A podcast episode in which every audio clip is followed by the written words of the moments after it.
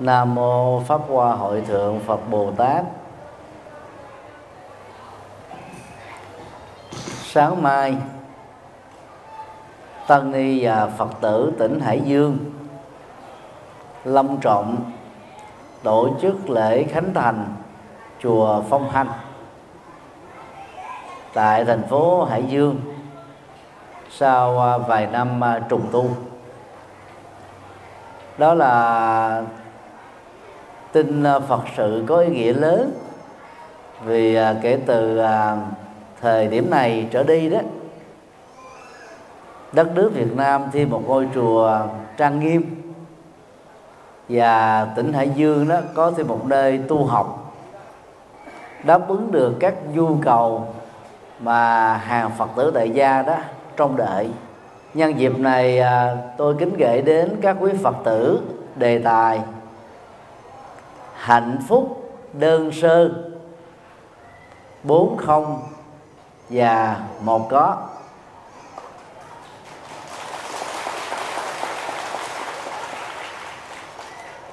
Sở dĩ gọi hạnh phúc đơn sơ đó là vì đó, hạnh phúc nó thuộc về sự làm chủ, dòng cảm xúc.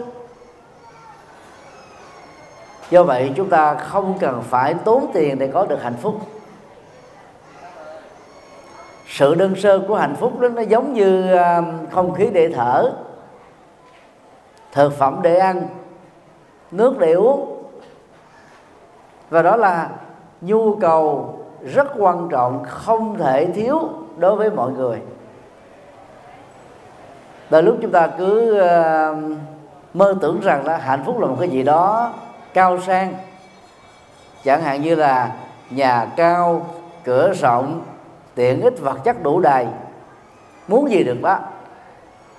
Thế đó là tiện ích cuộc sống chứ không phải là hạnh phúc.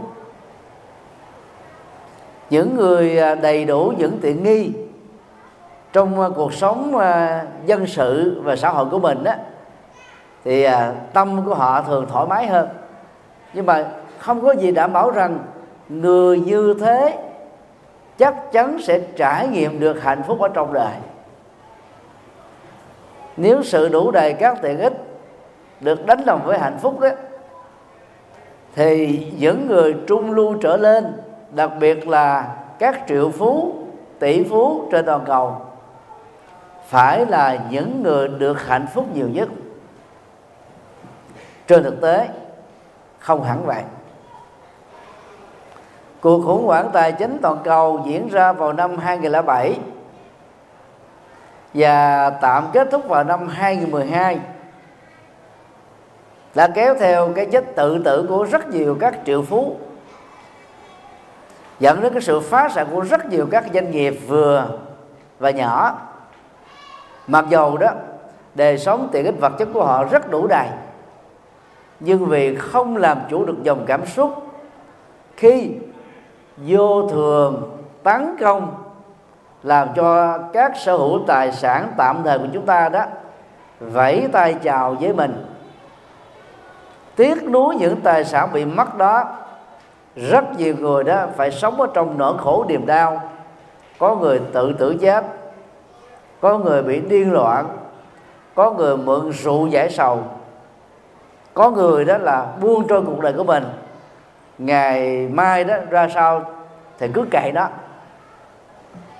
và còn có nhiều phản ứng cảm xúc tiêu cực khác nữa. Đối diện trước, vô thường của cuộc sống, hay là khi phải chạm vào những cái cung bậc nỗi khổ, niềm đau, gian trưng, thử thách, các biến cố, những cái thay đổi, gọi là quậy múa trong cuộc đời. Cho nên à, ai đánh đồng hạnh phúc với sự sở hữu vật chất các tiện ích đủ đầy đó là một sai lầm lớn. Do đó, phải nhìn thấy hạnh phúc là những gì đó rất đơn sơ, nhưng không thể thiếu.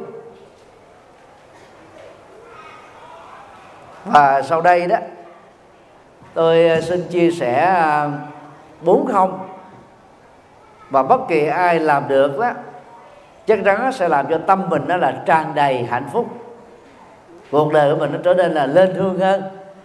Gương mặt lúc nào cũng quan hỷ, đời sống tinh thần lúc nào cũng thoải mái và tăng cao được cái chất lượng hạnh phúc. Vốn là điều mà chúng ta cần có và xứng đáng để có được ở trong đời của mình.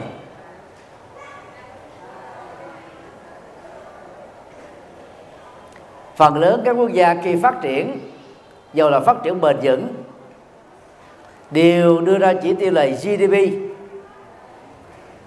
tức là làm thế nào để ờ, nâng toàn bộ cái cái thu nhập quốc dân lên cao nhất có thể được. Và sự tăng trưởng đó đó được đánh đồng đó là phát triển. Và một phương diện nào đó đó được xem như là nỗi niềm hạnh phúc của đất nước. Bhutan là một nước ảnh hưởng uh, triết lý Phật giáo khá khá mạnh. Và nước này thì chủ trương á là GNH tức là Rose National Happiness. Họ đề cao và phấn đấu để đạt được à, à, tổng chỉ số hạnh phúc của quốc dân. Thế thay vì đó là à, đặt nặng về vấn đề tăng trưởng kinh tế thì họ đặt nặng rằng những hạnh phúc đơn sơ con người cần phải đạt được trong đời và khi thành tựu được điều đó đó, thì được xem đó là sự phát triển của đất nước đạt được ở đỉnh cao. Như vậy đó, chúng ta có thể phân chia làm hai nhóm. Thứ nhất, nhóm các quốc gia chỉ phấn đấu để đạt được sự tăng trưởng thu nhập quốc dân có thể chiếm đến là chín mươi mấy phần trăm trên tổng số à, 200 các quốc gia và uh, khu vực trực thuộc. Và nhóm còn lại là một thiểu số đề cao việc đạt được chất lượng hạnh phúc để giúp cho con người đó vẫy tay chào với nỗi khổ vì niềm đau.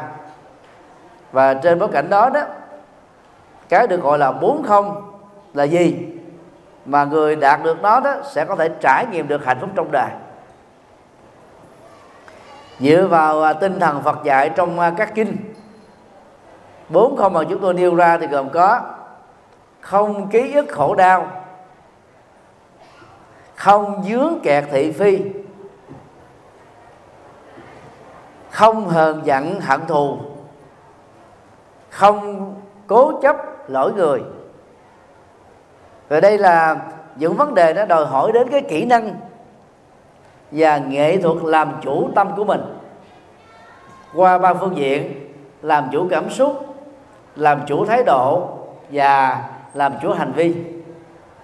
Và nhờ đó đó, chúng ta có được hạnh phúc rất là đơn sơ nhưng rất là sâu sắc ở trong đời.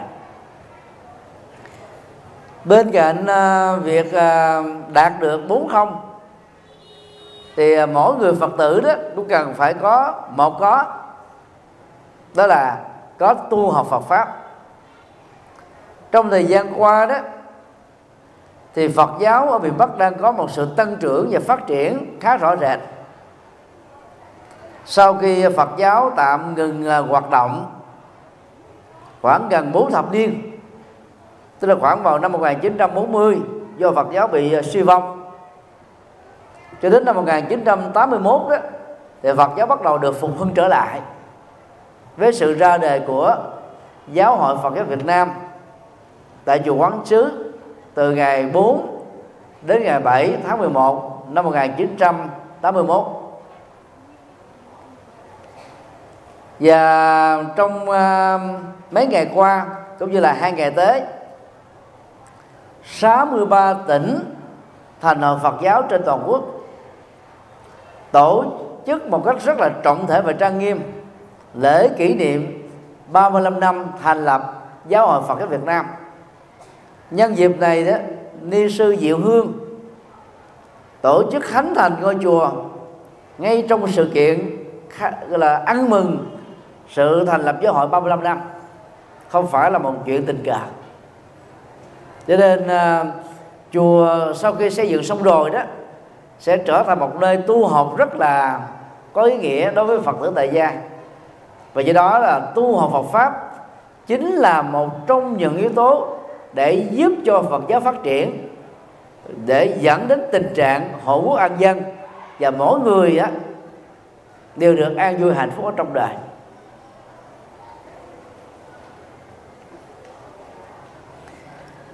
Các quý bà con à, tại đây có ai à, cảm thấy bất lực khi mình muốn có hạnh phúc mà mình à, không có trải nghiệm được hạnh phúc không? Giơ tay lên thầy.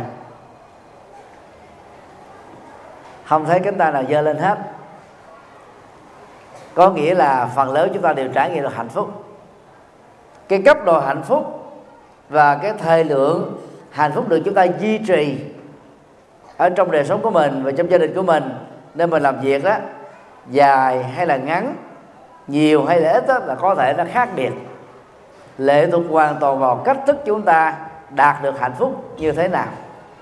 Có phù hợp với luật pháp, lương tâm, đạo đức, tinh thần phật dạy hay là không?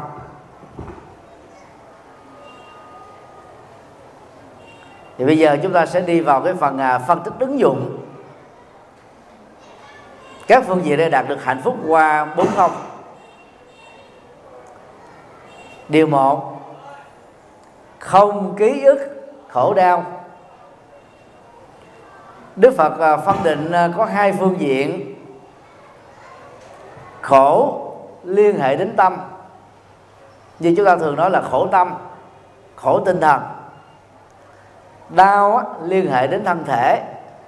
Như chúng ta có thói quen nói à, đau thận, đau gan, đau tim, đau răng, đau bụng, vân vân. Và người Việt Nam ráp à, hai từ này lại thành là khổ đau.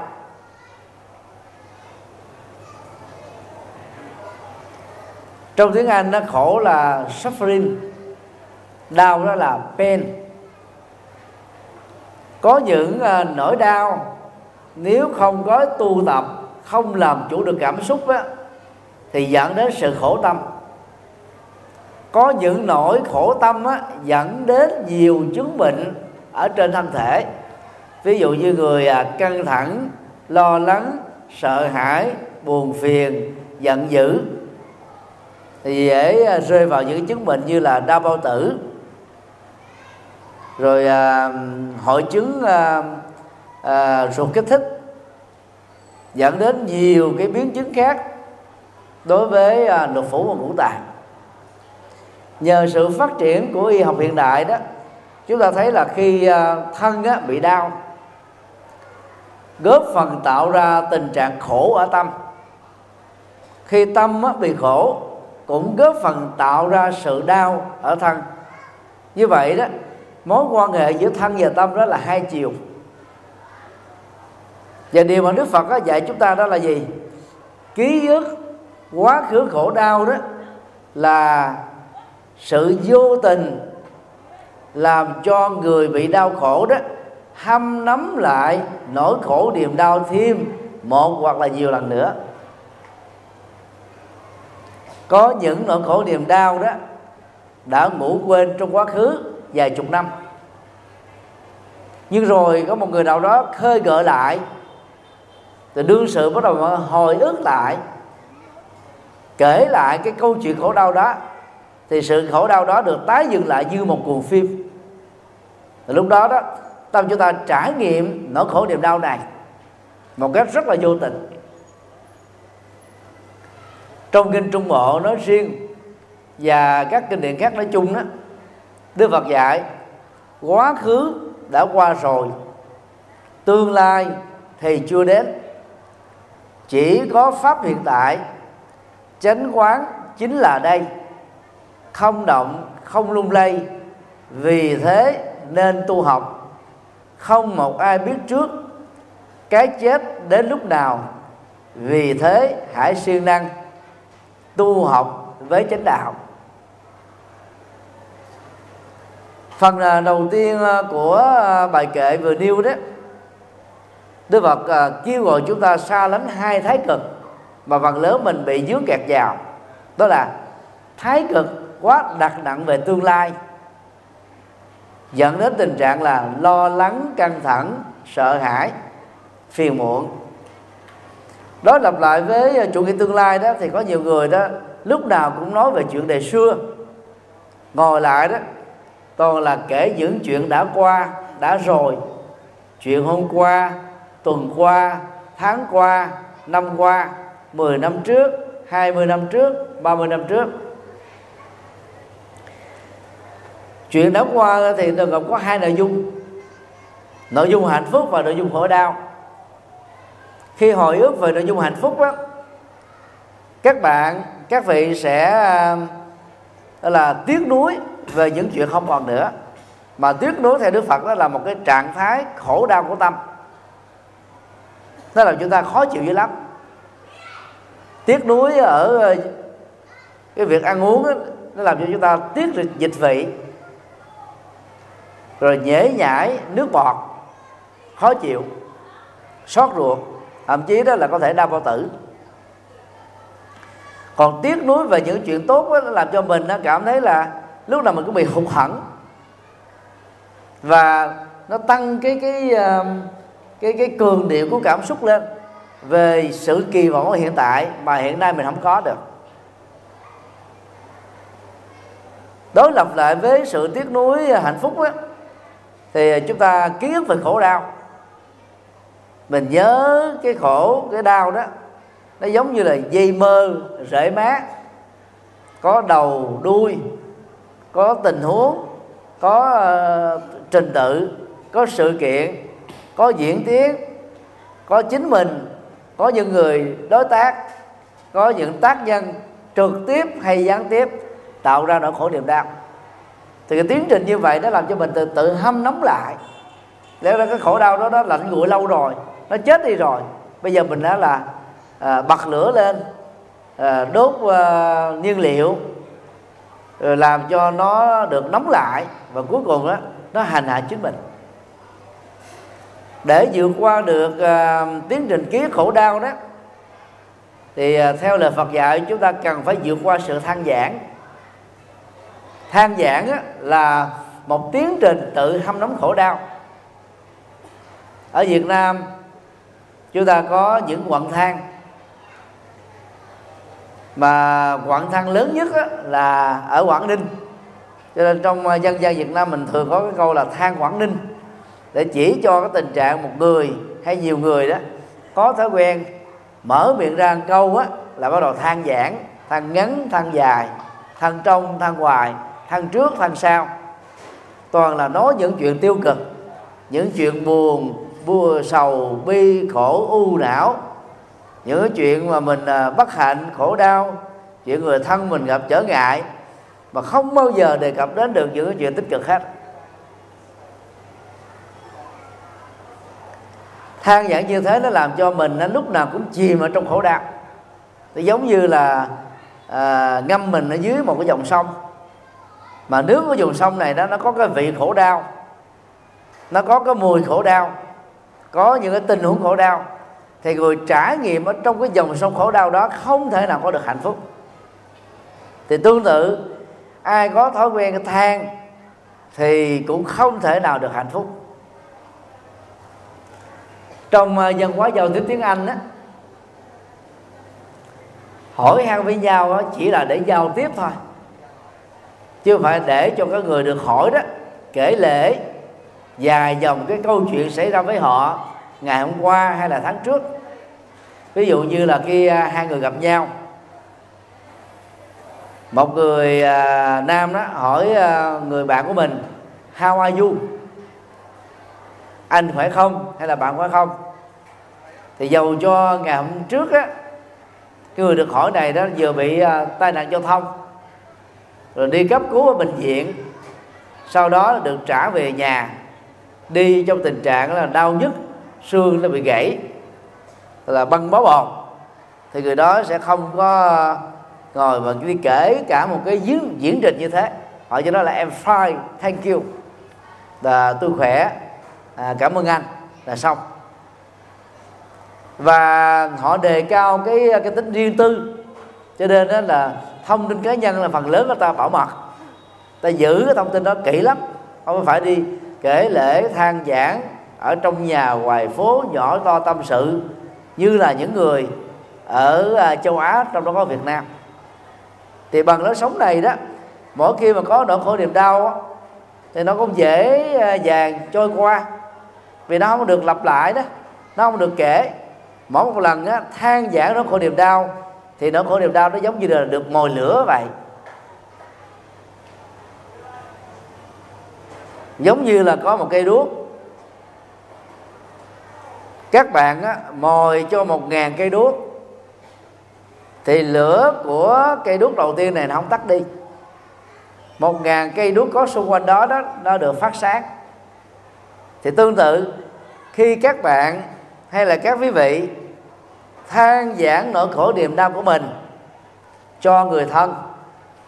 Chúng ta đã vô tình á, làm cho người thân của mình đó là ngắm phải nỗi khổ niềm đau một cách rất là tình cờ. Mà để ra đó, những nỗi khổ niềm đau đó nó không có liên hệ gì đến họ hết trơn á.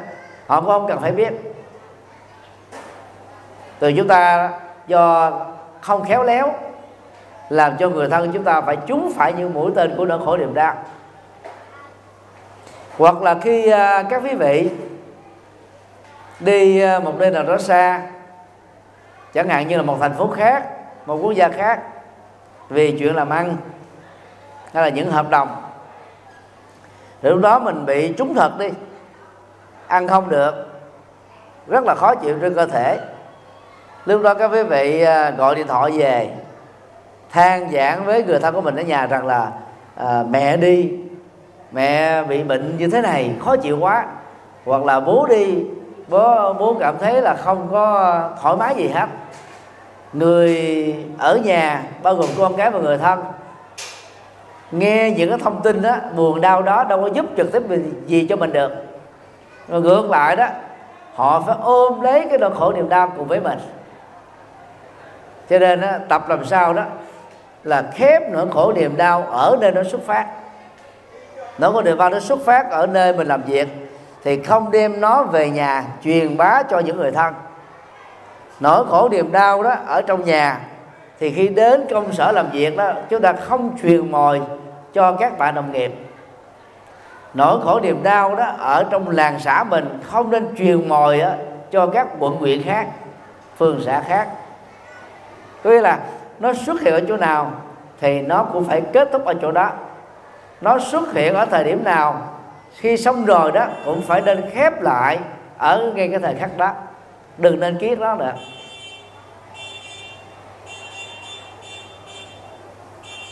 Có người đặt câu hỏi là à, suy nghĩ là thói quen của tôi nhớ là thói quen của tôi. Từ lúc mới sinh ra đến giờ đó tôi không thể không nhớ. Việc nào nó đã trôi qua rồi tôi tôi tôi nhớ rất là dai làm sao tôi bỏ được? Thực tế không có gì là khó. Nếu chúng ta có nỗ lực. Giờ quý uh, quý vị cứ hình dung đi.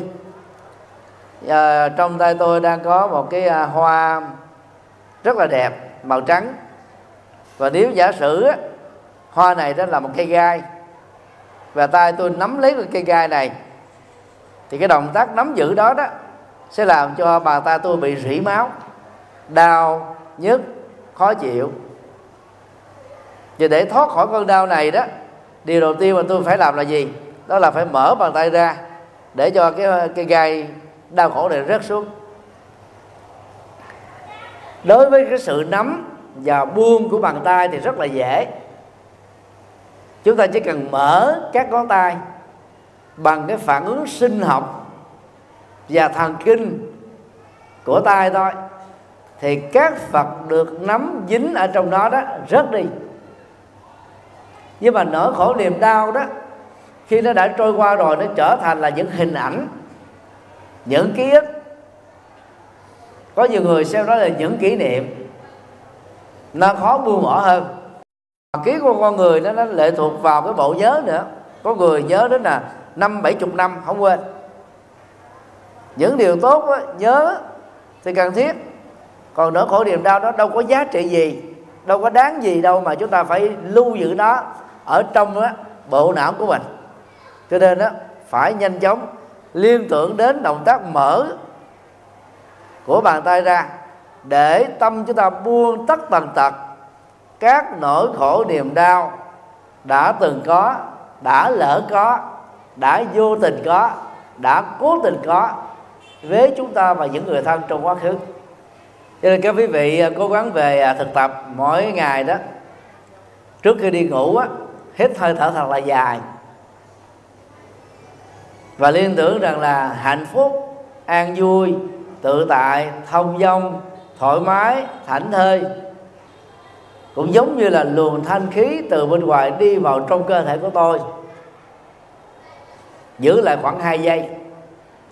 Thở ra một hơi thở thật là dài khoảng 5 đến 7 giây.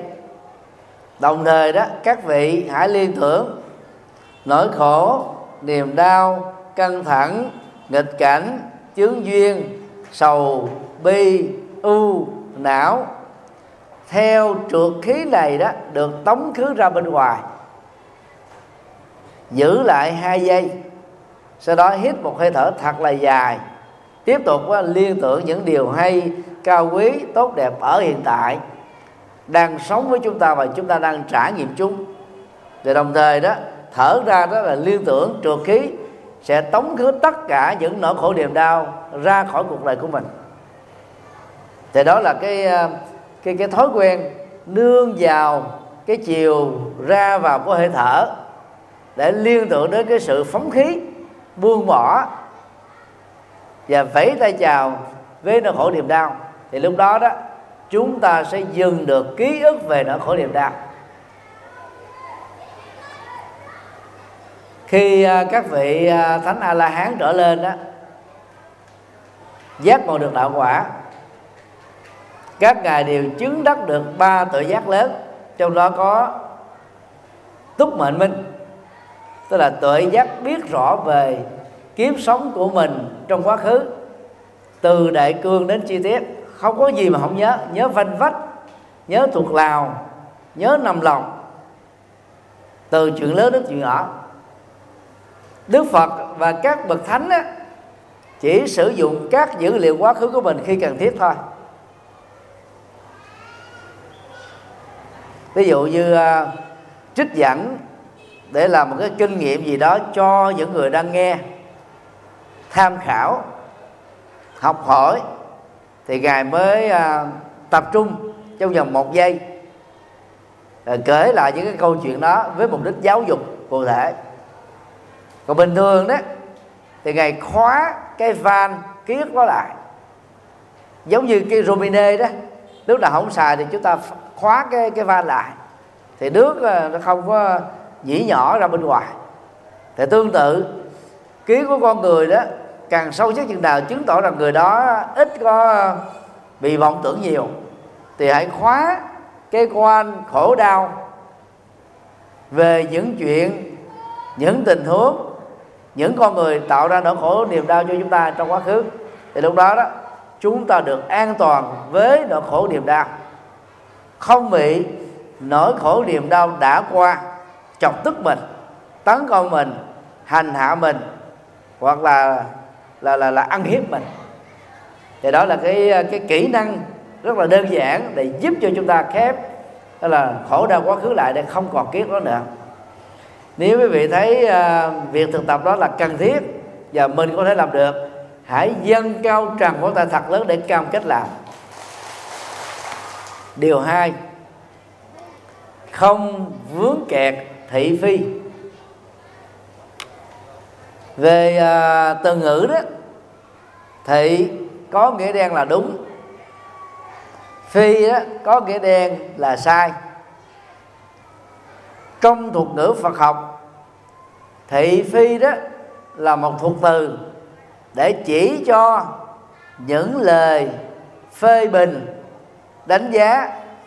Mà phần lớn đó, người dướng kẹp vào đó đó, làm cho tâm trở nên đó là buồn khổ sầu bi u và não. Nó là những cái chuyện mà tính xác thực đó chưa được đó là là là xác định hoặc đúng hoặc là sai. Đó là những cái thông tin hoặc là đồ nhảm hoặc là truyền bá một cách có dụng ý. Thậm chí có khi đó bao gồm những lời xuyên tạc hay là những cái thông tin ngộ nhận do thiếu uh, dữ liệu hoặc là tiếp cận lý giải sai tình huống có thể dẫn đến cái việc hiểu sai về một con người về một sự vật về một à, vấn đề nào đó.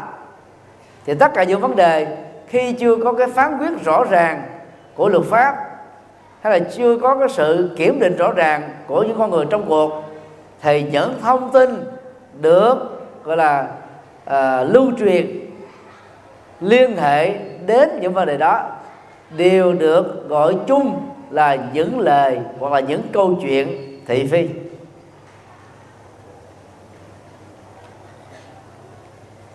Dướng kẹt thị phi là một nhạy cảm về cảm xúc.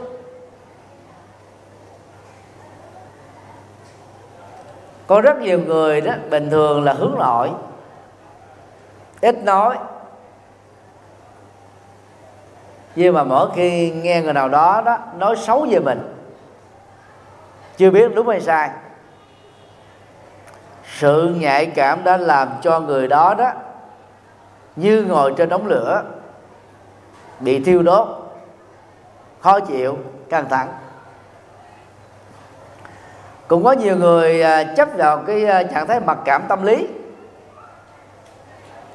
Mỗi khi bị à, phê bình bởi các phương tiện truyền thông sức chịu đựng đó bị tuột xuống ở một mức độ thấp nhất. Cảm thấy là cuộc đời của mình đó, từ đây về sau là không còn gì nữa hết uy tín mất hết. Cuộc đời đó nó trở nên là dấu chấm cuối cùng rồi. Cho nên đó, khi bị nhục mạ trước mặt quần chúng nhiều người đó đã phải chọn con đường tự tử mà chết đó là những phản ứng ờ, rất là tiêu cực. Chỉ vì quá quan trọng hoặc là không vượt qua được những nội dung mang tính thị phi xảy ra với mình và những người thân thôi ở những quốc gia đang phát triển, bao gồm những quốc gia nghèo, thì ờ, giới truyền thông có khuynh hướng đó là bàn về chuyện thị phi. Người ta gọi uh, truyền thông đó là truyền thông lá cải. Báo nào viết những cái thông tin thị phi nhiều người ta gọi là báo lá cải. Tạp chí nào đó mà in phổ biến nhiều về chuyện thị phi ta gọi là tạp chí lá cải. Mà lá cải đó thì đôi lúc á nó bị sâu ăn. Vài chục lá chỉ có được một vài lá nó còn nguyên vẹn thôi. Ý tôi muốn dùng cái từ này để chỉ cho đó là những thông tin trên những phương tiện truyền thông lá cải là rất nhiều. Nhưng mà tính xác thực của những thông tin đó đó, được kiểm chứng á, nó chỉ là một cái tỷ lệ rất nhỏ, không đáng kể thôi. Không có giá trị gì nhiều. Mà nghe những thông tin như thế này đó, con người dễ bị hoang mang, rồi mất niềm tin, lo lắng, sợ hãi, căng thẳng. Để cuộc sống của mình đó vào một cái tình huống rất là bế tắc. Do đó muốn được hạnh phúc, thì điều quan trọng là chúng ta phải làm sao để vượt lên trên được những lời thị phi. Để à, vẫy tay chào với lời thị phi mà vẫn trở nên tiến bộ, học hỏi được những điều hay lẽ phải đó, thì à, chúng ta phải là một người rất là sáng suốt. Nếu à, lời góp ý đánh giá, nhận xét, thậm chí là phê bình và chỉ trích của người khác đúng với những gì mà mình đang có, đang bị dướng kẹt. Thì thay vì buồn phiền những người đó đó, chúng ta bày tỏ lòng biết ơn. Vì nhờ sự chỉ điểm này, các bạn có cơ hội trở thành là người hoàn thiện.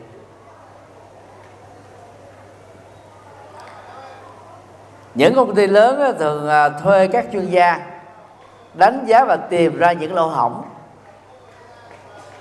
thì công ty đó mới có thể phát triển một cách bền vững và tăng trưởng cao được. Chúng ta không thể nhìn thấy hết tất cả mọi thứ về chính mình. Nếu có đó đó là sự chủ quan. Còn mắt á, nhìn thấy được mọi thứ ở trước mắt đó. Trong một cái cự ly có thể nhìn thấy được lệ thuộc hoàn toàn vào sức khỏe của con mắt. Nhưng mà con mắt đó không thể nhìn thấy những vật đang tồn tại ở mặt sau của nó, tức là sau lưng. Muốn nhìn thấy đó, thì con người đó phải chuyển tư thế 180 độ để có thể nhìn thấy ở cái phương vị còn lại mà hồi nãy đó chưa nhìn được. Như vậy đó trong cùng một thời điểm tại một cái không ờ, không gian nhất định con mắt không thể nhìn thấy hết mọi thứ. Hình ảnh này nó tượng trưng cho việc á, chúng ta không thể đánh giá hết một cách độc lập và khách quan những gì tốt và xấu của bản thân mình. Do đó thỉnh thoảng chúng ta cũng cần đến những đánh giá tích cực góp ý nhận định phê bình chỉ trích của tha nhân để kiện toàn chính mình. Và bằng cách này đó, chúng ta sẽ không trở thành những người cực đoan. Theo kiểu đó, điếc không sợ súng, cùi không sợ lỡ những người như thế, người ta rất là bảo thủ, cố chấp.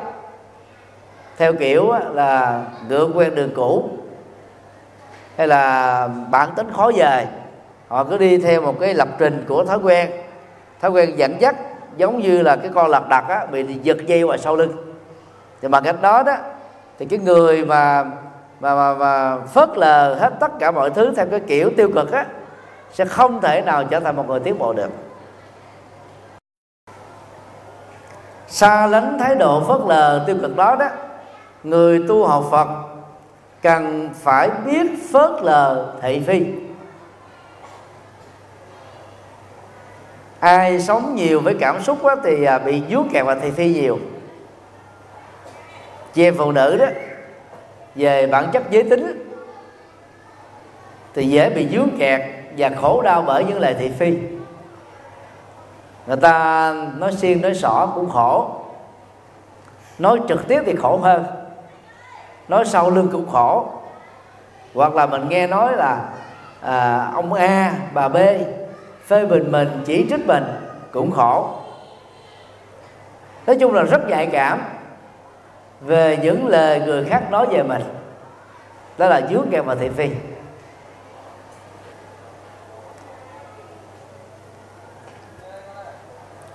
Chúng ta có thể chia nhóm thị phi ra ra làm ba. Thứ nhất á, thị phi đó là những nội dung mang tính xuyên tạc dựng chuyện gọi là khuếch đại. Chuyện không á nói có chuyện có nói không. Chuyện đen nói trắng chuyện trắng nói đen. Làm cho cái tình huống nó bị đảo lộn hết. Và mình á, trở thành là nạn nhân của sự hàm oan. Thì trong tình huống bị lời thị phi này tấn công á nếu có thể dẫn đến những tổn thất chúng ta nên nhờ luật pháp can thiệp để tạo ra sự trong sáng và phục hồi nhân phẩm và những giá trị của mình đó bị đánh mất bởi những kẻ xấu. Có dụng ý tấn công và phá hoại hạnh phúc của chúng ta. Thì lúc đó đó, các vị đừng nên vinh vào cái câu quan ức không cần biện bạch vì biện bạch là nhân ngã chưa xả thì câu này nó nằm ở trong luận bảo dương tam muội không phải là lời Phật dạy. Trong uh, kinh uh, trường bộ đó mỗi khi uh, những người tu theo uh, đạo bà la môn phản ánh sai về đức phật chưa bao giờ đức phật đó lại yên lặng từ đầu chí cuối. Đang lúc người ta nói thì đức phật nghe. Nói xong rồi đó thì đức phật thường trả lời là điều này không có trong tôi.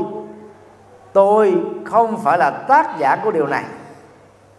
Đó là cái cái cái trách nhiệm công bố chân lý minh định một cái sự thật để cho những người gọi là nghe à, phong phanh đó không bị ngộ nhận bởi những thông tin đồn đãi xuyên tạc vu cáo có chủ ích, ác ý từ một kẻ xấu hoặc là nhiều người xấu.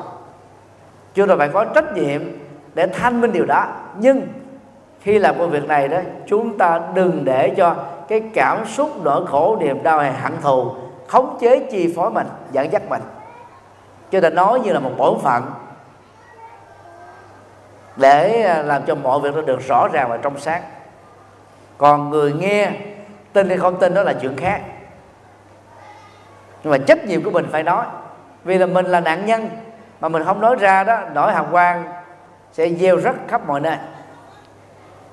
Và đó là tinh thần Phật dạy ở trong kinh Trường Bộ. Nó rất là rõ và luật pháp ngày nay cũng khích lệ chúng ta làm như thế. Tình huống hai, những chuyện ít đó bị sức thành nhiều tức là bị cường điệu hóa, bị phóng đại lên. Thì khi nghe những lời thị phi dạng này đó, chúng ta cũng có trách nhiệm minh định, thuyết minh, giải thích để cho mọi người đó không có ngộ nhận mình. Vì có những cái ngộ nhận đó, nó làm tan nát tình thân, tan nát tình bạn, phá hoại hết mọi thứ. Cho nên đôi lúc á chỉ mất có 5 phút 10 phút giải thích với nhau thôi. Mọi thứ nó được sáng tỏ. Có người ôm cái nỗi khổ niềm đau của thị phi đó ở trong lòng. 5 năm 10 năm, có người chết mang theo. Đó là những ứng xử không thông minh. Người tu học Phật á, phải tuyệt đối đối không với ứng xử tiêu cực này. Tình huống ba. Những cái dở, cái tệ cái bất toàn ở ta là có thật. Cho nên mới bị xã hội lên án, phê bình, chỉ trích, tấn công. Thì trong trường hợp đó, lời thị phi này đó nên được đánh giá dưới góc độ tích cực. Xem nó như là người thầy chỉ điểm để giúp cho chúng ta được hoàn thiện ai bị nỗi khổ niềm đau trong tình huống này là điều không nên.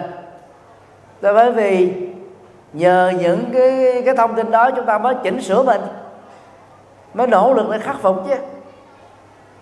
Thì đó là tinh thần tự giác. Là tự mình thắp nút lên mà đi. Tự mình á, nương tựa vào hòn đảo của chính mình. Tự mình á, lội vào bờ giác ngộ và giải thoát. Không ai có thể làm thay thế công việc tự hoàn chỉnh chính mình như vừa nêu, bằng chính chúng ta.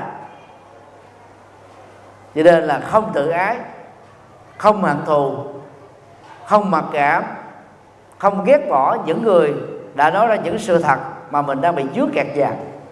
Hãy nỗ lực để vượt qua. Thì đó là ba tình huống mà lời thị phi thường diễn ra với chúng ta ở trong cuộc đời là những người tu học Phật đó, chúng ta cần phải biết, gọi là, vượt lên trên những lời thị phi tiêu cực và tận dụng những lời thị phi tích cực để làm tốt chính mình. Do đó à, cứ tập thành một thói quen. Ví dụ như à, bàn tay mình à, có năm ngón. Một ông nào đó, bà nào đó ghét mình, mới nói rằng là, ông thầy trật từ này đó, ông ăn ở thất thất nhân, thất đức lắm cho nên ông ấy chỉ còn có ba ngón tay thôi. Rồi có người nào đó ta ghét nó nói là ông này ăn ở ờ, thất nhân thất đức. Cho nên ông có đến tám ngón tay trên một bàn. Dạy lắm chúng ta mới khổ theo hai cái cách nói. Không đúng thuộc về thị phi về bản thân mình như vừa nêu. Bởi vì khi mình đối chiếu lại à, tôi cũng có năm ngón tay người ta nói tôi có tám ngón tay là ba ngón tay, người ta nói về một cái người nào đó khác chứ phải nói chính mình đâu. Mà mình phải bị khổ đau về cái lời nó không có thật đó. Đừng đánh đồng với những cái thông tin thị phi với chính mình mình với cái thị phi đó, thì làm sao có chỗ nào mà nỗi khổ niềm đau tồn tại được. Còn giả sử mình bị bệnh, năm ngón còn là có ba ngón người ta nói ông thầy nhật từ có ba ngón tay thì có gì đâu buồn. Người ta mô tả sự thật mà. Thì đó là cái cách mà Phật giáo gọi là nhìn sự vật như chúng đang là. Phản ánh đúng được cái bản chất của sự vật đang diễn ra xung quanh chúng ta. Là ghi nhận nó. Không có phủ định. Cũng không chạy theo nó. Ghi nhận nó để có được những ứng xử rất là sáng suốt và thông minh. Thì bằng cách này đó, dầu trong bất kỳ một tình huống nào, dầu là thuận hay là nghịch, khổ hay là không khổ, chúng ta vẫn giữ và làm chủ được phản ứng cảm xúc ở tâm. Nhờ đó, chúng ta không bị khổ đến độ đó là trằn trọc, băn khoăn, dắt chẳng thành về đêm mà chẳng phải nghĩ đến cái chuyện ờ, lệ nước an dân. Mà chỉ vì là chúng ta dướng kèm vào lời thị phi của người khác nói về mình thôi.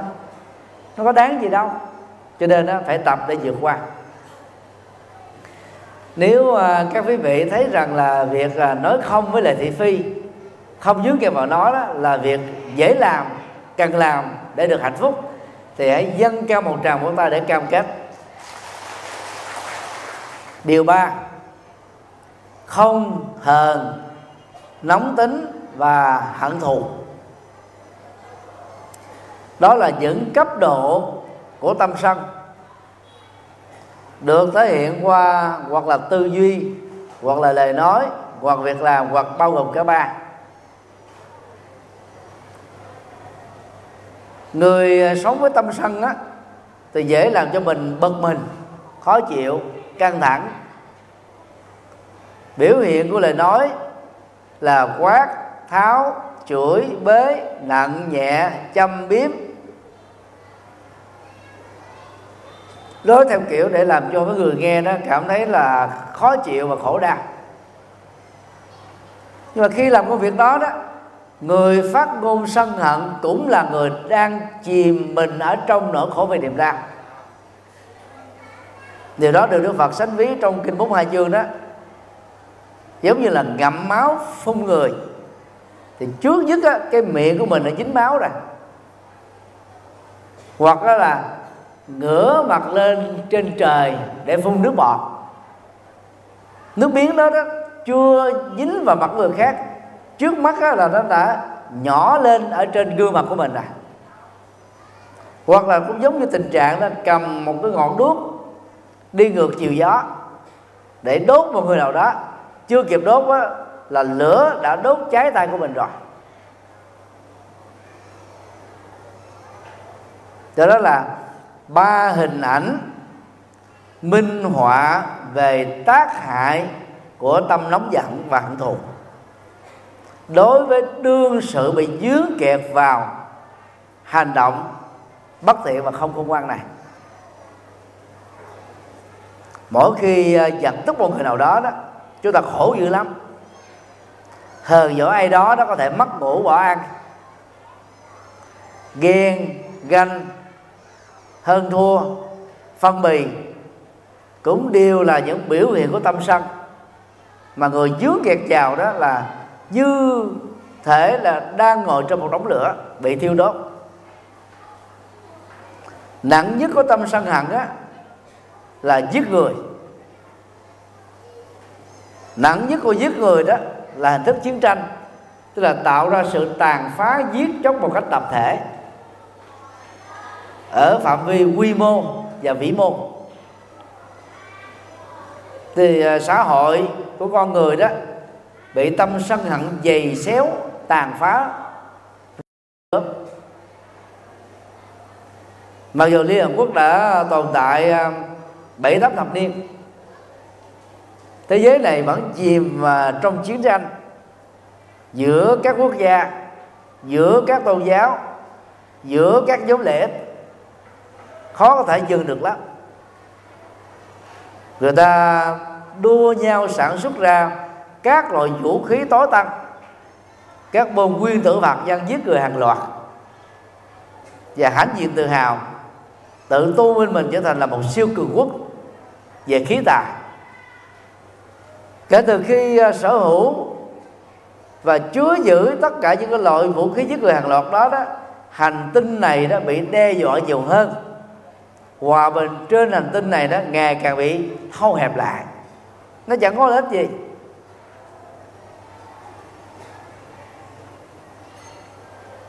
Do đó, hờn, ganh, ghen, tức, giận, hận và thù là những cái tâm lý lời nói và hành động đó mang tính tàn phá và hủy diệt. Cho nên ai đó bị rơi vào những thói quen này đó hãy nỗ lực làm cho tâm mình nó trở nên nguội hơn. Để vượt qua nó và nói không với cái tâm hận thù đó thì à, các bạn nên à, nhớ một cái câu nói trong dân gian Việt Nam. Cơm sôi bớt lửa. Tất cả quý bà con mà sống ở vùng nông thôn đó thì à, làm quen với cái phong cách là nấu cơm bằng củi.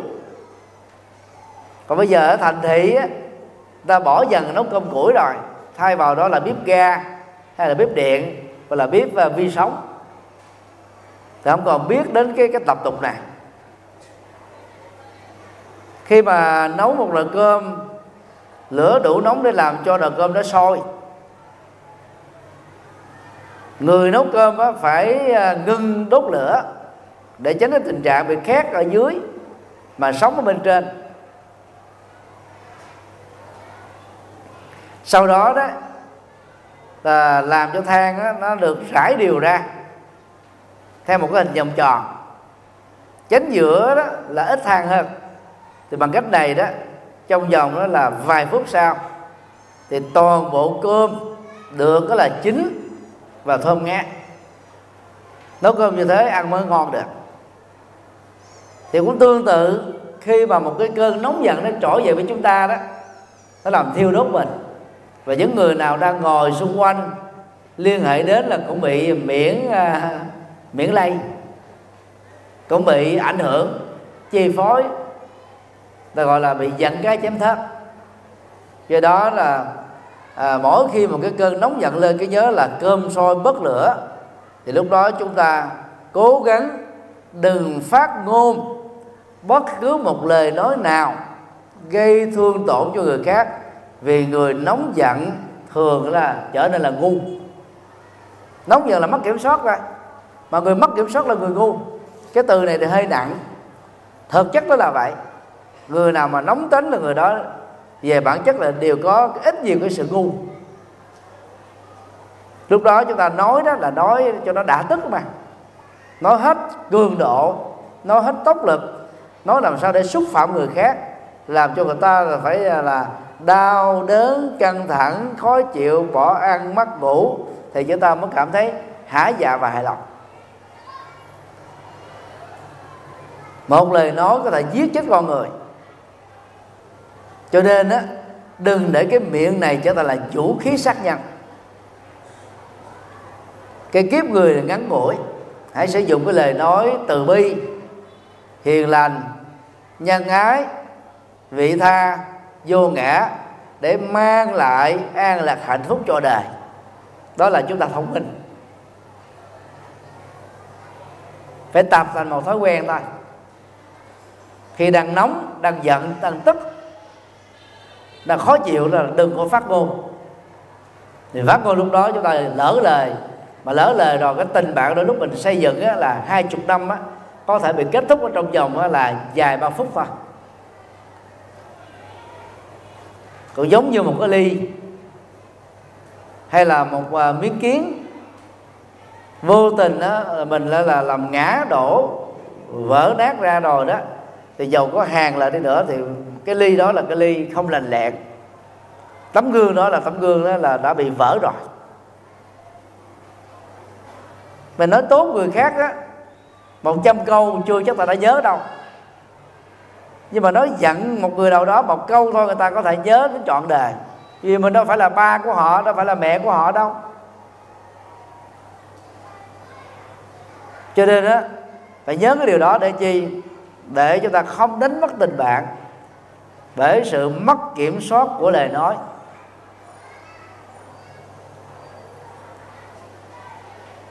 Ở một phương diện khác chúng ta cũng cần phải tập thói quen.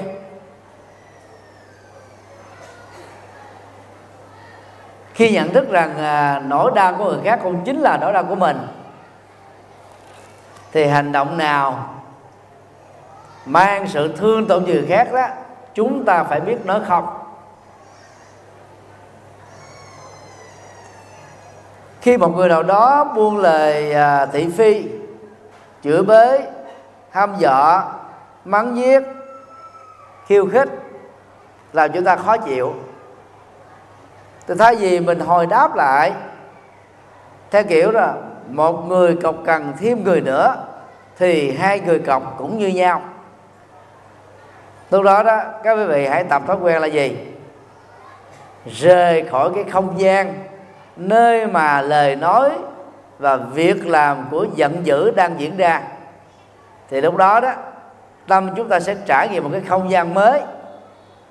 Mình sẽ có cơ hội tiếp xúc với một con người mới. Thì cái không gian với cái câu chuyện liên hệ đến con người mang ra cái tâm à, giận dữ đó đó sẽ có cơ hội nó được đó là quên đi hoặc là tạm lắng dịu lại tạm gác lại qua một bên đổi không gian là đổi được cái nội dung của tình huống đang diễn ra. Quý bà con có thể tập qua thói quen thế này thời này là thời kỹ thuật số mà. Phần lớn à, người Việt Nam mình à, đều có một cái à, điện thoại ở trên tay. Ví dụ ông chồng mà nghe bà vợ có thói quen đó là à, cào nhào cằn nhằn chì chiết nói nặng nói nhẹ thì thay vì cãi với bà thì cả gia đình mất hạnh phúc thì lúc đó đó mình sẽ bộ cầm cái điện thoại ra. Alo anh ba hả? Có chuyện gì gấp không? Ờ đến công ty hả? Chờ tôi chút xíu để tôi làm à, vài ba phút nữa rồi tôi sẽ đến liền công ty. Thì nói xong cái rồi đưa điện thoại xuống nói à, bà ơi bây giờ công ty của tôi nó có việc gấp. À, không phải là tôi không muốn nghe bà nói nhưng mà giờ có việc gấp quá. Mà cái công việc này chỉ có mình tôi làm được thôi thôi bà cho phép tôi rời khỏi nhà chút xíu chiều tôi về. Thì lúc đó ờ, những cái lời mà chửi bới căng thẳng chì chiết đó không có cơ hội để tiếp tục diễn ra. À, mình cũng không có cơ hội tiếp tục nghe. Nghe cái lời chửi bới hận thù đó nó làm cho tâm của mình nó khó chịu. Bây giờ mình rời khỏi không gian đó cái người nói mà không có người nghe thì cũng cục hứng. Mà mình không nghe nữa đó thì chuyện nó tạm gác lại tạm khép lại. Thì đó là cái cách để mình thoát ra khỏi một cái không gian mà cái nội dung của ờ, cái gì đó nó làm cho mình khó chịu đó, sẽ có thể gác lại.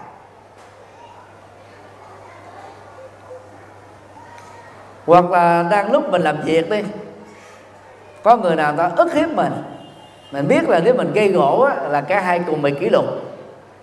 Thậm chí là mình có thể bị cho nghỉ việc nữa nhiều nơi kỷ luật ta rất là gắt cao không cần biết ai đúng ai sai. Hãy hai người kể vả to to, to tiếng làm uh, mất thể diện của công ty là người ta cho mình nghỉ thôi. Thì lúc đó đó các bạn tập một thói quen thế này.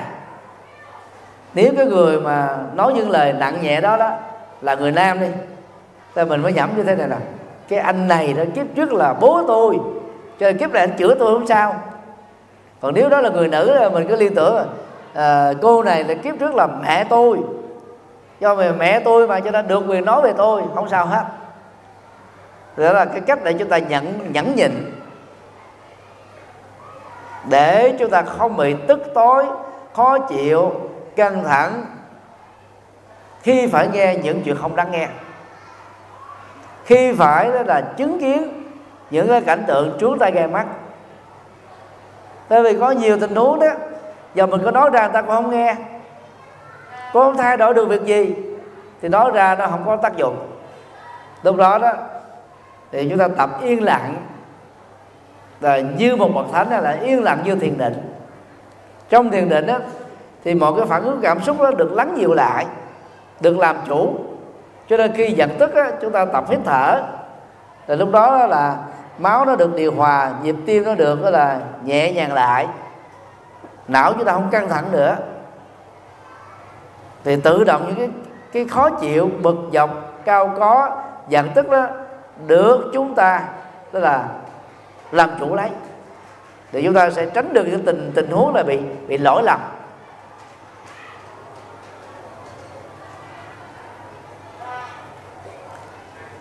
Năm à, 2008 khi à, thuyết giảng cho à, 2.100 phạm nhân tại à, trại giam à, K20 huyện Dùng Trôm, tỉnh Bến Tre đó. Thì có một à, ông lão đó, gần 70 tuổi. Có gương mặt rất là chất phát và hiền lương. Ông đến gặp chúng tôi. Thì tôi mới hỏi ông ấy đó là vì việc gì đó mà bác phải gỡ lịch ở trong trại giam như thế này ông ấy vừa kể vừa chảy nước mắt. Số là nó nhà tôi nghèo. Phải à, mượn đất của tá điền. Thì cái tiền lãi suất á, mỗi tháng phải trả. Nhưng mà vụ mùa vừa qua đó, do cái cái à, khí xương nó có nhiều muối quá cho nên nó dẫn đến là thất mùa. Thì tôi à, không có đủ tiền để mà trả nợ tớ điền á, cử ờ, con trai đến là chửi bới tôi, nói nặng, nói nhẹ. Mà tuổi tác cậu ấy thì đáng bằng cháu tôi thôi. Thì chửi tôi nhiều quá tôi chịu không nổi. Thì tôi mới lớn đến tôi nói lại. Thì cậu đó là mà tác tôi một bàn tay. Thì lúc đó ờ, tôi vừa uống rượu xong, bị một cái cậu bé tuổi bằng cháu của mình tác một bàn tay nó nặng nó nhẹ, chửi bới tôi đã không có kêu lòng được. Phản của tôi đó là dùng để tự vệ. Cuối cùng là lỡ năm chết, chàng thanh niên đó, cho nên là phải vào đây để gỡ lịch. Xuống còn một kiếp người đó, ông lão này là một người hiền lương chất phát nhưng mà do rượu kích thích, cho nên ông ấy đã không có kìm lòng lại khi có những hành động bất công đang xảy ra với ông. Đó là chữa bế, tác một bàn tay. Thì cái câu chuyện này cho chúng ta thấy là mình không thể ỷ lại chính mình được. Có những lúc chúng ta rất tốt, trở thành người tốt, thậm chí là người bồ tát nữa. Nhưng mà một vài tình huống mất sự kiểm soát do bực tức, do khó chịu, do căng thẳng, do bị ứng xử bất công, do bị hàm quan, chúng ta có thể thể hiện cái sự bực tức giống như là ông lão trong câu chuyện này và cuối cùng mình trở thành nạn nhân thôi.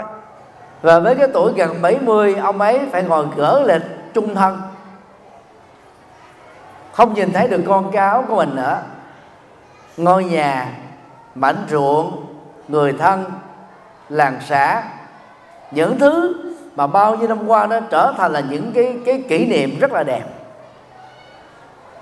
Cho nên là chịu khó là kiên trì, nhẫn nhịn để chúng ta vượt qua được những cái tình huống chúng ta gây bắt mà không để lại cái ức chế tâm lý, vì sự đè nén nào cũng có những giới hạn nhất định của nó. Chúng ta không đè nén tiêu cực.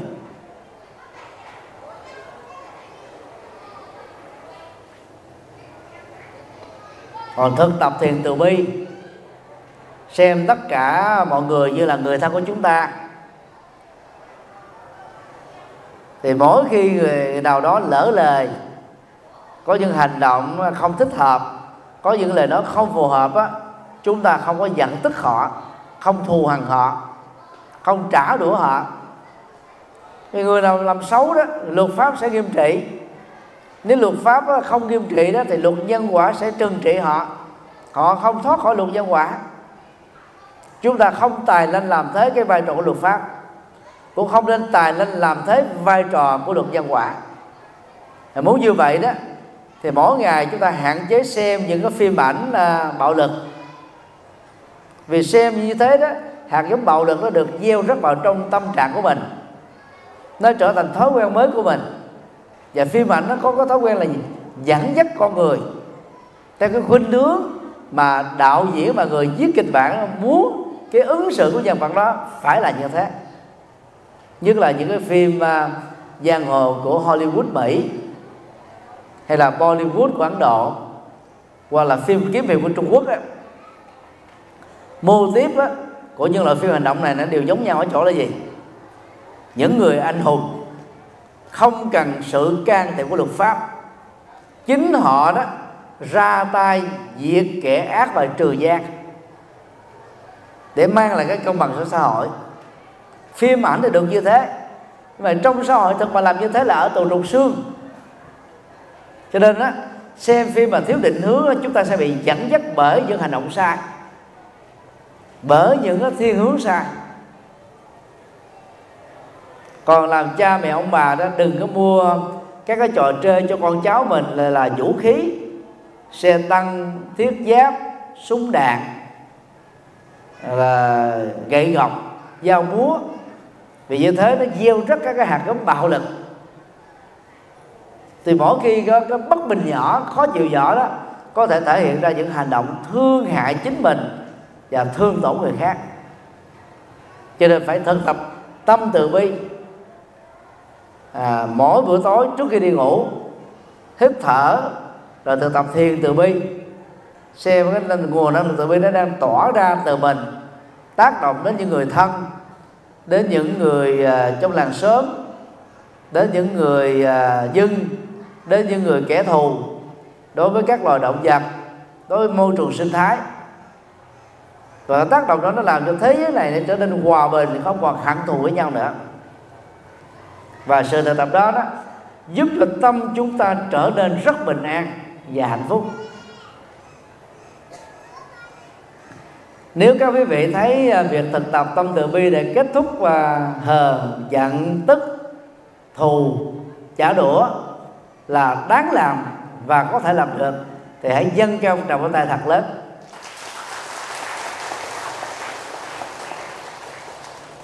Điều bốn, không cố chấp lỗi người.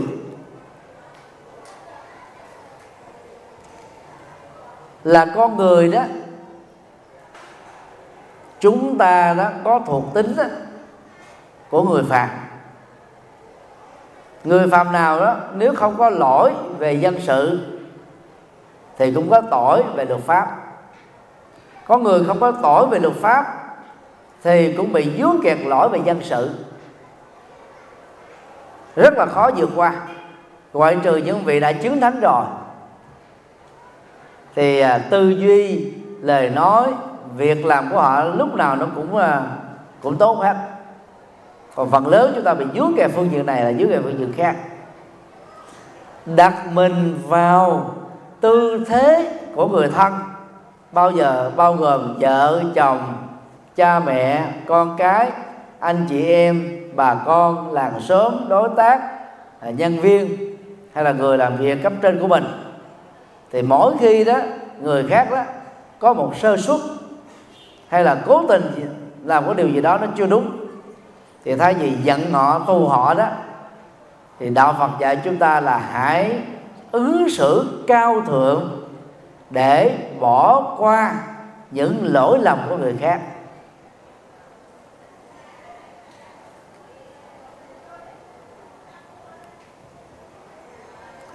Những người à, chuyên à, bế mốc á có thể nhìn thấy rất rõ từng hạt bụi ở người khác.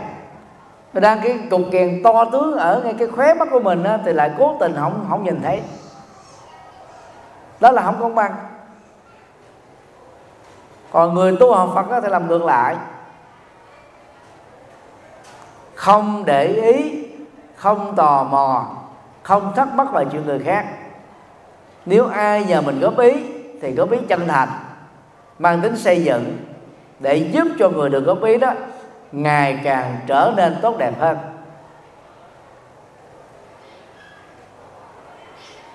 Còn bằng không á, là xây vào chính bản thân mình, quán chiếu, đánh giá, khắc phục, để làm cho bản thân mình từ tư duy lời nói việc làm đó ngày càng được tốt đẹp hơn. Ngày càng được là thanh cao hơn. Cái đó đó đức phật gọi là soi gương nhân cách. Trong bài kinh à, soi gương nhân cách đó, đức phật à, đề cập đến một cái hình ảnh. Đó là các nam thanh nữ tú đó. Mỗi buổi sáng ra khỏi nhà để đi làm việc mới thì trước khi ra khỏi nhà đó là chị em phụ nữ có thói quen là gì? Soi gương. Đàn ông bây giờ cũng có thói quen tương tự đó. Chải tóc nè làm mặt nè son phấn nè rồi à, à, trưng diện sửa sang làm cho mình trở nên tự tin hơn đẹp đẽ hơn mới ra ngoài tiếp xúc giao lưu với mọi người. Đức Phật nói cũng tương tự như thế nếu mỗi người đó mỗi ngày trước khi đi làm việc đó, có thói quen là soi lại nhân cách của chính mình rằng là ngày hôm qua mình có lỡ nói điều gì làm cho người khác buồn phiền không? Mình có lỡ làm một điều gì làm cho người khác bị khổ đau không? Nếu có đó thì xin lỗi. Vì xin lỗi không phải là sự hèn nhát mà là một biểu hiện của văn hóa. Nó làm cho mình nó trở nên có giá trị hơn, tốt đẹp hơn. Phải tập soi gương như thế. Còn khi mà mình à, không tự soi mình được, thì mời bạn bè, người thân đó, làm công việc soi rọi đó cho mình.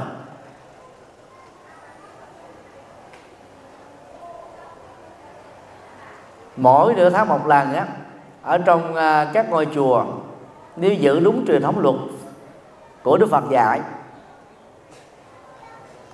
các vị xuất gia đều phải mời gọi các sư huynh hay là sư đệ của mình đối với nam, sư tỷ hoặc là sư muội của mình đó đối với nữ, soi rọi, góp ý để cho mình được hoàn thiện nhân cách.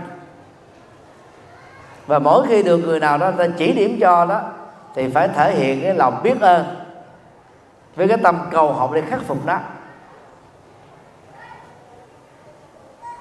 Và điều này nó cho thấy là gì? Chúng ta có cái tâm cầu thị để được hoàn thiện. Khi mà mình à, có mong mỏi được hoàn thiện đó, thì chúng ta đã thừa nhận rằng là ở bản thân mình đó, còn có những cái sơ suất lỗi lầm. Cần phải được khắc phục và vượt qua thì không có lý do gì. Khi mà người khác cũng rơi vào những hoàn cảnh sơ xuất lỗi lầm đó, thì chúng ta là chấp khư khư bám víu nói nặng nói nhẹ chì chiết là kết án. Như thể rằng là người đó là một à, tội đồ. Trung thân không bằng. Cho nên đó cái gì nhớ dai nhớ dài nhớ dở các lỗi làm người khác đó là một sai lầm lớn vì người như thế lúc nào cũng bực dọc hết á. Và bao giờ mình cũng nghĩ người khác là sai, là lỗi thì chúng ta không thể nào khởi lên cái tâm quan hỷ với mọi người được. Do đó, phải thực tập tâm từ bi để trở nên cao thượng. Người cao thượng là người nhìn thấy được các giới hạn của tính người. Các cái rủi ro về sai lầm của người khác. Đồng thời đó khởi lên một cái tâm thông cảm về những lý do và nguyên nhân dẫn đến cái tệ hại và sai sót của người khác.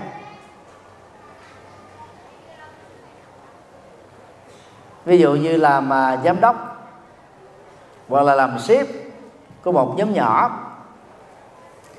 nhân viên lỡ làm sai một cái điều gì đó dẫn đến một cái hậu quả tiêu cực.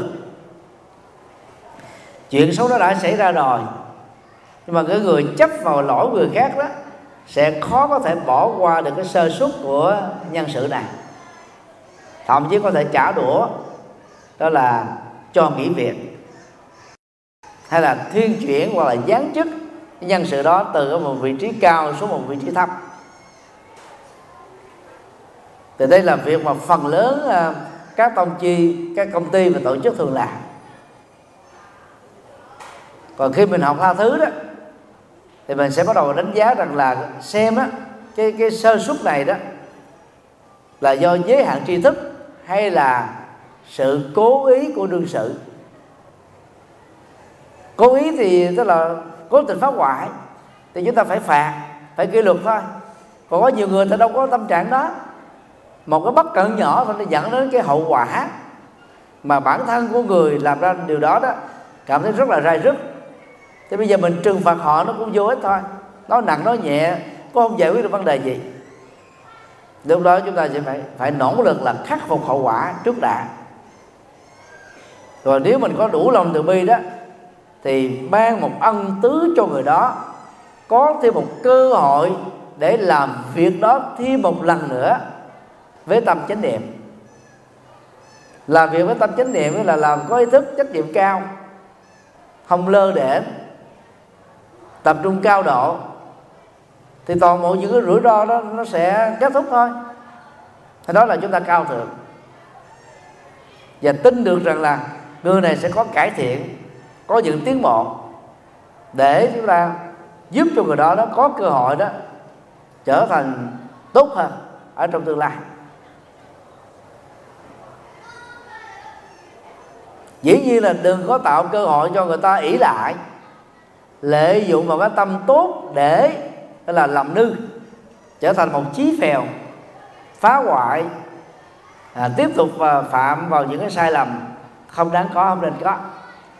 Còn à, người rộng lượng tha thứ là gì? Thấy được cái tiềm năng cải thiện ở cái người làm sai trao cho người đó một cái cơ hội đúng lúc đúng tình huống đúng cái không gian để người đó gọi là khắc phục hậu quả và trở thành người tốt.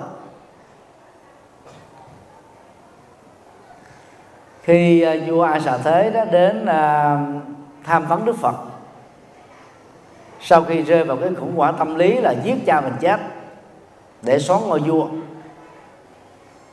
Đức Phật đã nói uh, hai điều rất là chí lý thưa đại vương trên đời này đó có hai hạng người thứ nhất đó là chưa từng tạo ra nỗi nỗi khổ niềm đau cho ai chưa từng là vi phạm lỗi làm gì. Thứ hai đó là người đã lỡ làm việc đó nhưng biết ăn năn hối lỗi và không tái phạm điều đó thêm một lần nào nữa trong tương lai. Thưa đại dương giữa hai loại thánh nhân nêu trên đó, loại thánh nhân thứ hai mới đáng là là trân quý ở trong đời ý đức phật cũng nói rằng đó là thánh nhân thứ nhất đó, là lý tưởng không có thật. Còn thứ hai đó là người lỗi lầm nhận thức lỗi lầm là một lỗi lầm không tái phạm là nỗ lực khắc phục đó đó là con người. Và nói rõ hơn đó là con người có tiến bộ. Xã hội loài người đang cần có những con người có tiến bộ như thế chứ không phải là cần những con người mà không hề bị sai lầm gì hết. Ngay cả hệ thống máy móc được lập trình chuẩn cái rồi nữa. Thỉnh thoảng vẫn có những cái lỗi ví dụ như là các hãng xe Toyota hay là Hyundai lâu lâu vẫn triệu hồi đó là hàng trăm triệu các cái cái xe đã được công bố. Hoặc là hãng Samsung á là vừa phải ờ, là là là là thâu hồi lại à, các cái loại um, điện thoại 7x nó có những cái loại kỹ thuật bị uh, cháy nổ cho nên dẫn đến tình trạng là các hãng à, máy bay trên thế giới là cấm không cho là hành khách là mang theo máy bay Samsung D7 này. Này dẫn đến cái tổn thất là hàng tỷ đô la cho công ty sản xuất đó thì nhiều à, công ty lớn người ta thừa nhận cái sai sót đó. Người ta thâu hồi lại chịu lỗ rồi sản xuất cái, cái tốt hơn để mà đền trả lại cho khách hàng để tạo dựng lại uy tín mình là người à, tiêu thụ sản phẩm đó, thì cũng phải có tâm cao thượng để bỏ qua. Thực ra có ai mà muốn sai sót đó đâu. Sai sót đó là dẫn đến tổn thất, là mất uy tín của công ty. Chứ họ có có lợi ích gì đâu. Mà mình chấp vào để làm gì? Thì tương tự lỗi lầm của con người cũng vậy. Phải có tâm bồ tát, tâm rộng lượng, tâm tha thứ, tâm bao dung, tâm quảng đại. Chúng ta mới thông cảm được những giới hạn của con người để, tức là bỏ qua. Theo hướng là giúp cho người đó ngày càng được tiến bộ. Kính thưa các quý phật tử, đó là bốn không mà bất kỳ ai đạt được đó là trải nghiệm được hạnh phúc trong đời. Không kiếm khổ đau thì tự động có được hạnh phúc. Không có hờn giận, ganh tức, thù hằn trả đũa thì chúng ta không có những ăn quán giang hồ thì đó là một cái phương diện của hòa bình, tức là hạnh phúc. Không nhớ dai nhớ già, nhớ dở, không giận dai giận già giận dở. Những lỗi lầm sơ suất của người khác. Chúng ta trở nên cao thượng bao dung cho nên chúng ta có được hạnh phúc của một người quảng đại. Những thực tập đơn giản như vậy nó mang lại những hạnh phúc rất đơn sơ, nhưng mà rất là thật rất cần thiết điều năm có thực tập Phật pháp. Như tôi đã nói khi nãy đó, Phật giáo miền Bắc đó là vắng bóng à, sự hoạt động của Phật giáo trong vòng 4 thập niên. Từ năm 1940 cho đến năm 1981 sau đó Phật giáo được phục hoạt trở lại. Dòng chảy Phật giáo được tiếp nối. Các bậc à, tôn túc Phật giáo ở miền Bắc đã nỗ lực gây dựng lại bằng việc phục hưng các ngôi chùa, mở các trường Phật học, đào tạo tân tài, truyền bá Phật pháp, làm các Phật sự, mở các khóa tu dân dân chỉ với một mục đích là làm thế nào để cho các Phật tử có nơi tu học đến nơi đến chốt. Và chùa Phong Hanh, ngày mai đó, tăng ni Phật tử ở à, tỉnh Hải Dương, làm lễ khánh thành cũng không ngoài mục đích cao thượng này do đó các quý Phật tử sống ở trong thành phố hay là ở thôn quê gần chùa hay xa chùa chúng ta phải lưu tâm về việc đó là tu học Phật pháp như sau. A. À, chính thức làm đệ tử Phật. Những người đã có thiện cảm yêu quý mến đạo Phật rồi mà chưa là Phật tử chính thức đó thì đừng tự là mất quyền lợi của chính mình. Chúng ta hãy đến một cái ngôi chùa gần nhất, hoặc là ngôi chùa có duyên, là thỉnh mời cái vị thầy, vị sư, hay là sư cô chủ trì của chùa đó đó làm thầy của mình, thông qua một cái nghi lễ quy tam bảo, để chính thức là phật tử. Điều này nó rất là quan trọng. Thì giống như là chúng ta là trở thành là người ở trong cuộc, chứ không phải là người đứng ngoài cổng chùa nữa. Có nhiều người cứ sợ là tôi thì còn có tính xấu này, tính xấu kia, cho nên tôi chưa dám quy, lỡ quy rồi có tội, không phải. Về phương diện luật pháp, có quy, không quy, phạm pháp thì bị tội giống nhau. Về phương diện Phật học, đã quy rồi mà lỡ làm những điều xấu á tự động chúng ta rai rất lương tâm. Và thái độ đó nó sẽ giúp cho mình á, nỗ lực để vượt qua và không tái phạm trong tương lai. Cho nên trong mọi tình huống trở thành đệ tử Phật là có giá trị và cao quý. B. Siêng năng đi chùa tụng kinh. Ở miền Nam á, từ à, thành phố Hồ Chí Minh cho đến mũi Cà Mau hoặc ra đến à, Nha Trang đó, thì mỗi buổi tối có nơi là vào lúc 6 giờ, có nơi vào lúc 7 giờ khóa kinh dành cho phật tử tại gia được tiến hành. Ở miền bắc, bao gồm tỉnh hải dương này đó, nhiều chùa đã làm được như thế. Thì trước đây đó, chùa chỉ à, mở cửa vào những cái ngày lễ lớn, ngày sóc vọng thôi. Còn các phật tử đi chùa đó, đi vào ban ngày à, chiều tối là không ai đi chùa nữa. Còn vùng thôn quê đó, bị dướng kẹt vào các cái vụ mùa. Thì à, việc đi chùa thì chỉ được diễn ra vào lúc đó là 8 giờ tối có khi là muộn hơn. Thì dầu có bận rộn đi nào đi nữa, mỗi ngày chúng ta nên dành thời gian nếu không trực tiếp đi chùa, thì ở nhà chúng ta nên đọc tối thiểu là ba chục phút lời kinh Phật dạy. Đây là nghệ thuật mở mang trí tuệ về đọc kinh đó nó tăng trưởng được những hiểu biết về thế giới quan, nhân sinh quan, xã hội quan, đạo đức quan. Nó tự động nó làm cho mình sáng suốt hơn mà người sáng suốt á, sẽ vẫy tay chào với mê tín dị đoan sợ hãi mới có thể sống được hạnh phúc. Cho nên là phải đọc thật nhiều kinh. Lúc nào rảnh là cái đem kinh ra đọc. Các phật tử nên bắt chước là tín đồ của thiên chúa giáo và của hồi giáo. Đi đâu á cũng mang quyển kinh thánh theo.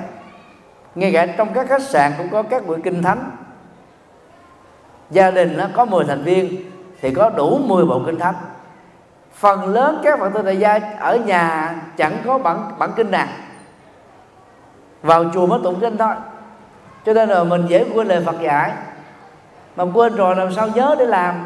Mà không làm thì không có kết quả.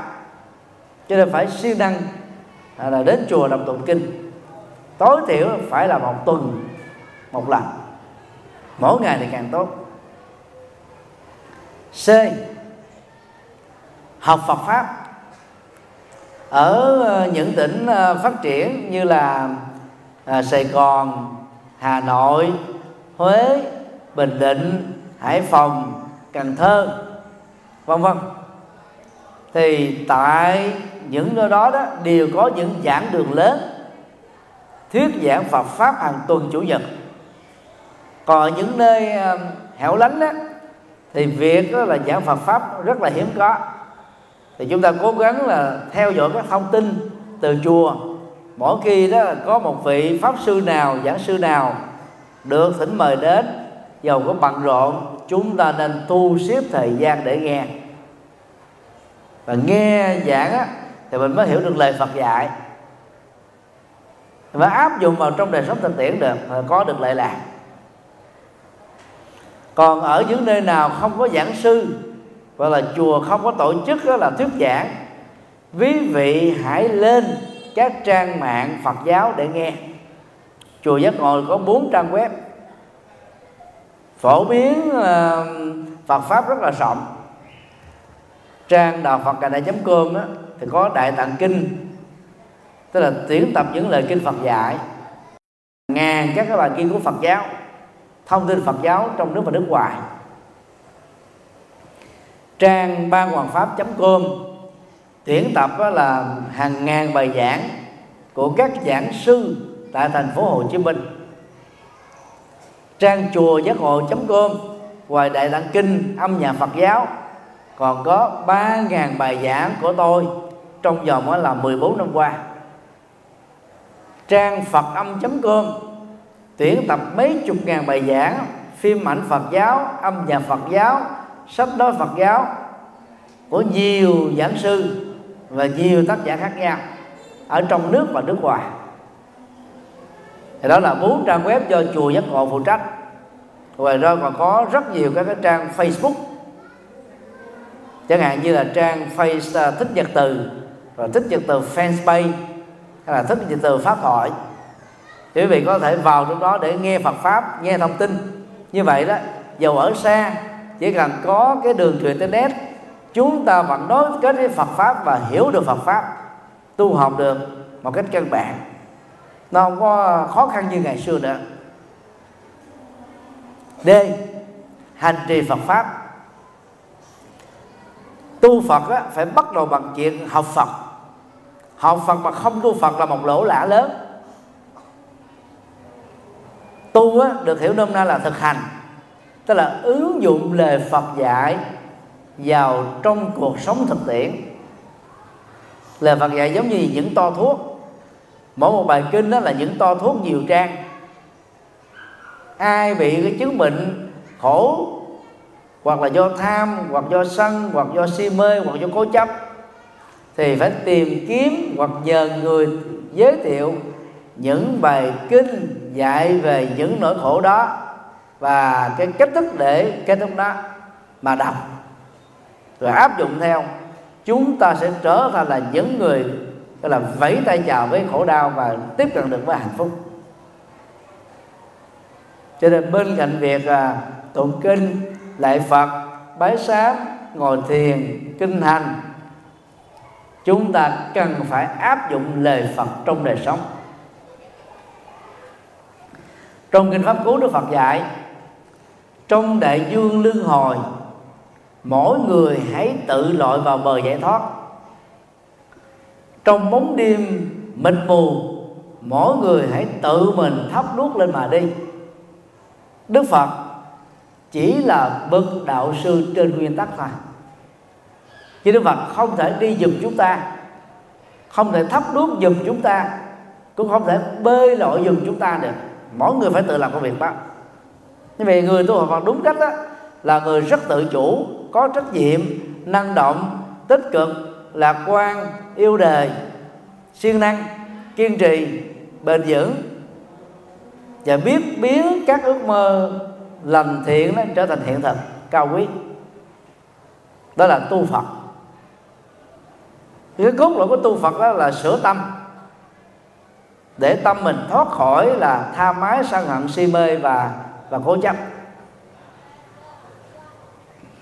Ngày hôm qua và hôm kia đó, chúng tôi và ông à, cụ đại sứ à, Đan Mạch,